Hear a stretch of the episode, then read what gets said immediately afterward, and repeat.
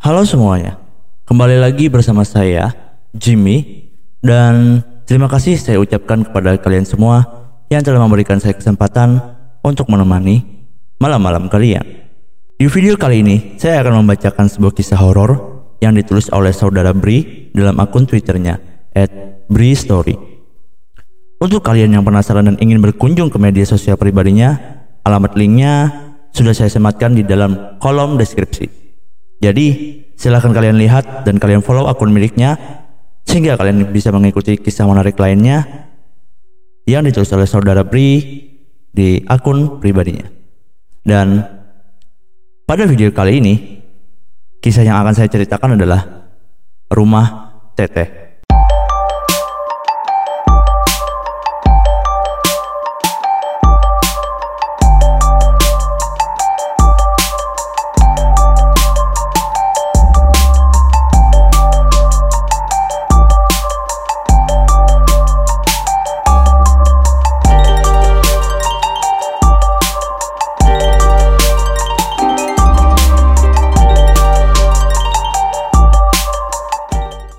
Ini adalah kisah rumah teteh, chapter atau part atau bagian yang ketiga. Masih di hari yang sama, setelah cukup lelah membereskan barang-barang, selepas maghrib aku tertidur dan tidak tahu apa yang terjadi di luar kamar kemudian. Bandung sedang turun hujan sepanjang hari, berlanjut hingga malam menjelang. Memaksaku terlelap cukup lama tapi sekitar jam satu malam, aku terbangun. Sekujur tubuh menggigil kedinginan, disebabkan oleh hembusan angin malam yang bertiup, lang bertiup langsung ke badan. Ternyata jendela kamar dalam keadaan terbuka. Pantas saja, menurut aku. Sambil menahan kantuk yang masih cukup yang cukup hebat, berjalan gontai aku menuju jendela kamar untuk menutupnya. Melalui jendela itu, Aku bisa melihat seluruh bagian depan rumah dengan halaman luasnya. Yang terlihat pada saat itu adalah suasananya masih cukup terang. Terbantu dengan lampu depan yang sudah menyala. Aku masih sangat bisa memandangnya dengan jelas. Gerimis masih saja turun dari langit. Jalan depan rumah sudah terlihat sangat sepi. Tidak ada kendaraan yang melintas ataupun orang lewat. Cukup lama aku berdiam di depan jendela. Lamunanku terusik seketika. Ketika sekilas aku melihat ada perempuan berjalan masuk ke arah lorong samping rumah. Walaupun hanya sekilas, tapi aku dapat melihatnya dengan jelas. Perempuan yang rambut ikal panjang sebahu, berpakaian baju terusan sebatas lutut, tapi Aku tidak sempat memperhatikan raut wajahnya. Sekilas perawakannya seperti Sisi, tapi aku berpikir kalau itu adalah teman Doni atau Asep. Mereka memang menempati kamar yang terletak di bagian samping rumah. Untuk memasukinya dapat melalui pintu di lorong samping. Tidak terlalu ambil pusing, aku langsung kembali ke niat awal, yaitu menutup jendela kamar dan juga tirainya. Kemudian aku memastikan Kemudian aku mematikan lampu kamar dan langsung merebahkan badan di atas tempat tidur untuk melanjutkan tidur yang sempat terpotong. Badan masih terasa sangat lelah. Dalam keadaan kamar yang gelap, hanya dibantu cahaya dari TV yang masih dalam keadaan menyala, aku memaksa mata untuk terpejam. Tapi usahaku tidak kunjung juga berhasil karena mendengar sesuatu yang bersumber dari lantai atas. Ada suara yang cukup mengganggu. Aku mendengarnya seperti suara langkah kaki.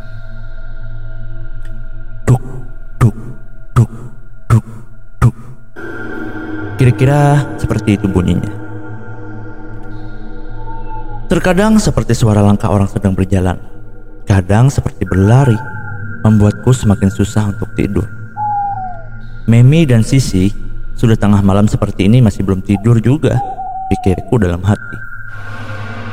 Posisi kamar mereka memang tepat berada persis di atas kamarku. Sehingga kalau dalam keadaan hening dan sepi seperti ini, suara langkah kaki mereka pasti terdengar dengan jelas. Seperti itulah kira-kira. Cukup lama suara itu terus-menerus ter terdengar, sampai pada akhirnya aku mendengar suara duk, duk, sesekali. Mungkin Sisi dan Memes sudah memang sudah selesai melaksanakan aktivitasnya. Syukurlah. Dengan begitu, aku bisa melanjutkan tidurku lagi. Waktu menunjukkan pukul 2 lewat tengah malam. Ketika tiba-tiba aku merasa haus, saat itu juga aku berniat untuk keluar kamar dan menuju dapur untuk minum. Untuk sampai ke dapur, aku harus melewati lorong tangga yang menuju ke lantai atas. Lalu melewati ruang tengah, ruang makan, setelah itu baru sampai di dapur. Isi rumah sudah sangat hening dan sepi. Aku pikir mungkin karena sebagian besar penghuninya sudah tidur, mungkin hanya aku, Memi, dan Sisi yang masih terjaga. Tidak ada perasaan takut atau aneh ketika membuka kamar kemudian melihat suasana ruang tengah yang terlihat termaram. Hanya terbantu cahaya lampu dari halaman belakang yang masuk melalui sela-sela jendela di ruang makan. Suasananya membuat nyaliku menjadi melemah, ditambah dengan suara angin yang bertiup cukup kencang di luar. Menemani turunnya hujan yang intensitasnya semakin besar. Ah, Mungkin karena ini adalah malam pertama tinggal di rumah yang baru. Aku belum mengenal benar suasananya. Aku berpikir begitu bermaksud untuk menambah nyali yang memang sudah semakin goyah. Sebelah kiri kamar adalah ruang tamu yang dalam juga, yang dalam juga sama keadaannya, gelap gulita. Tidak berani melirik ke arah situ. Perasaanku tidak enak. Aku mulai melangkahkan kaki keluar kamar. Tiga langkah pertama aku sampai di depan tangga yang menuju lantai atas. Tempat di mana kamar Memi dan Sisi berada. Sempat melirik ke arahnya, aku melihat lorong tangga dalam keadaan gelap. Hanya terlihat porselen putih pada anak tangga yang memantulkan sedikit cahaya dari atas. Aku sempat sebentar menghentikan langkah tepat di depan lorong tangga karena kembali mendengar sesuatu.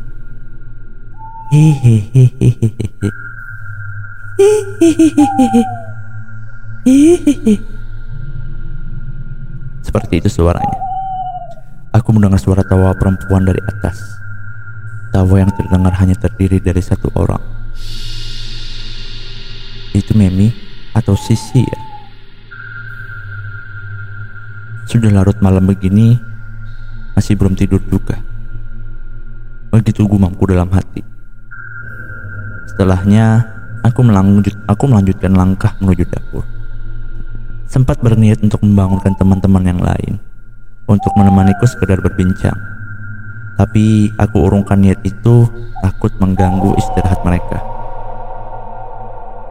Sebenarnya bagian lorong yang Bagian rumah yang menurutku cukup menyeramkan adalah lorong yang letaknya berada di sebelah dapur. Lorong ini menuju pintu samping yang melewati kamar Doni dan kamar Asep. Karena itulah, ketika dalam perjalanan menuju dapur dan melewatinya, aku percepat langkah. Aku merasakan kalau ada sesuatu di lorong itu. Sampainya di dapur, aku langsung membuka lemari es dan meneguk segelas air. Aku biarkan dapur dalam keadaan gelap hanya cahaya lampu dari dalam lemari es yang membantu penerangan. Setelah selesai, aku langsung melangkahkan kaki kembali menuju kamar. Di dalam perjalanannya, kembali langkahku terhenti tepat di depan tangga. Kembali aku mendengar sesuatu. Ada suara yang terdengar mengambang dan sayup-sayup, tetapi masih cukup jelas. Aku bisa memastikan bahwa suara itu adalah suara tangisan. Suara perempuan yang menangis terseduh-seduh. Bukan tangisan histeris, tetapi suara tangisan yang menurutku adalah tangisan kesedihan. Tertegun aku mendengarnya. Masih saja aku berpikir kalau itu adalah suara Memi atau Sisi. Aneh. Sebelumnya aku mendengar suara perempuan tertawa cekikikan dari tempat yang sama. Kenapa sekarang tiba-tiba menjadi suara tangisan? Karena penasaran, aku sempat berniat untuk naik dan mencari tahu ada apa sebenarnya di lantai atas. Tapi di anak tangga yang ketiga, aku berhenti dan mengurungkan niat. Kembali melangkah turun, aku takut mengganggu privasi Memi dan Sisi. Kemudian langsung masuk kamar dan mengunci pintu. Di kamar, aku tak mendengar ada suara-suara lagi. Entah itu suara tangisan, tertawa, ataupun suara langkah-langkah kaki. Keadaan itu membuatku kembali tertidur pulas. Tapi belum lama tertidur, aku kembali terbangun. Kali ini terjaga karena mendengar seperti ada yang membuka pagar rumah. Ada apa lagi ini? Gumamku dalam hati dan melirik ke arah jam yang sudah menunjukkan pukul setengah empat pagi. Setelah suara pagar, kemudian aku mendengar suara teman-teman kos yang lain. Dan ternyata ada suara Memi dan Sisi juga. Aku langsung bangkit dari tempat tidur dan keluar kamar. Maaf Mas Bri, terbangun gara-gara kita ya. Hehe.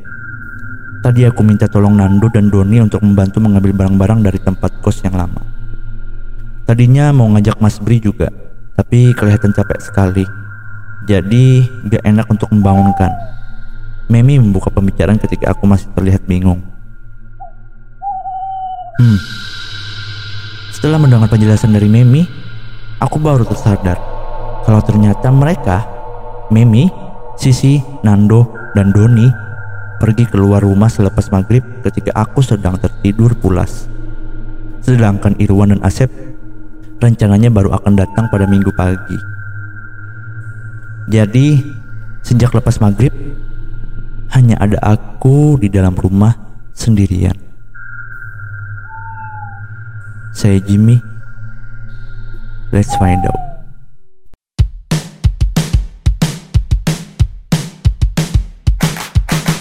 Today is gonna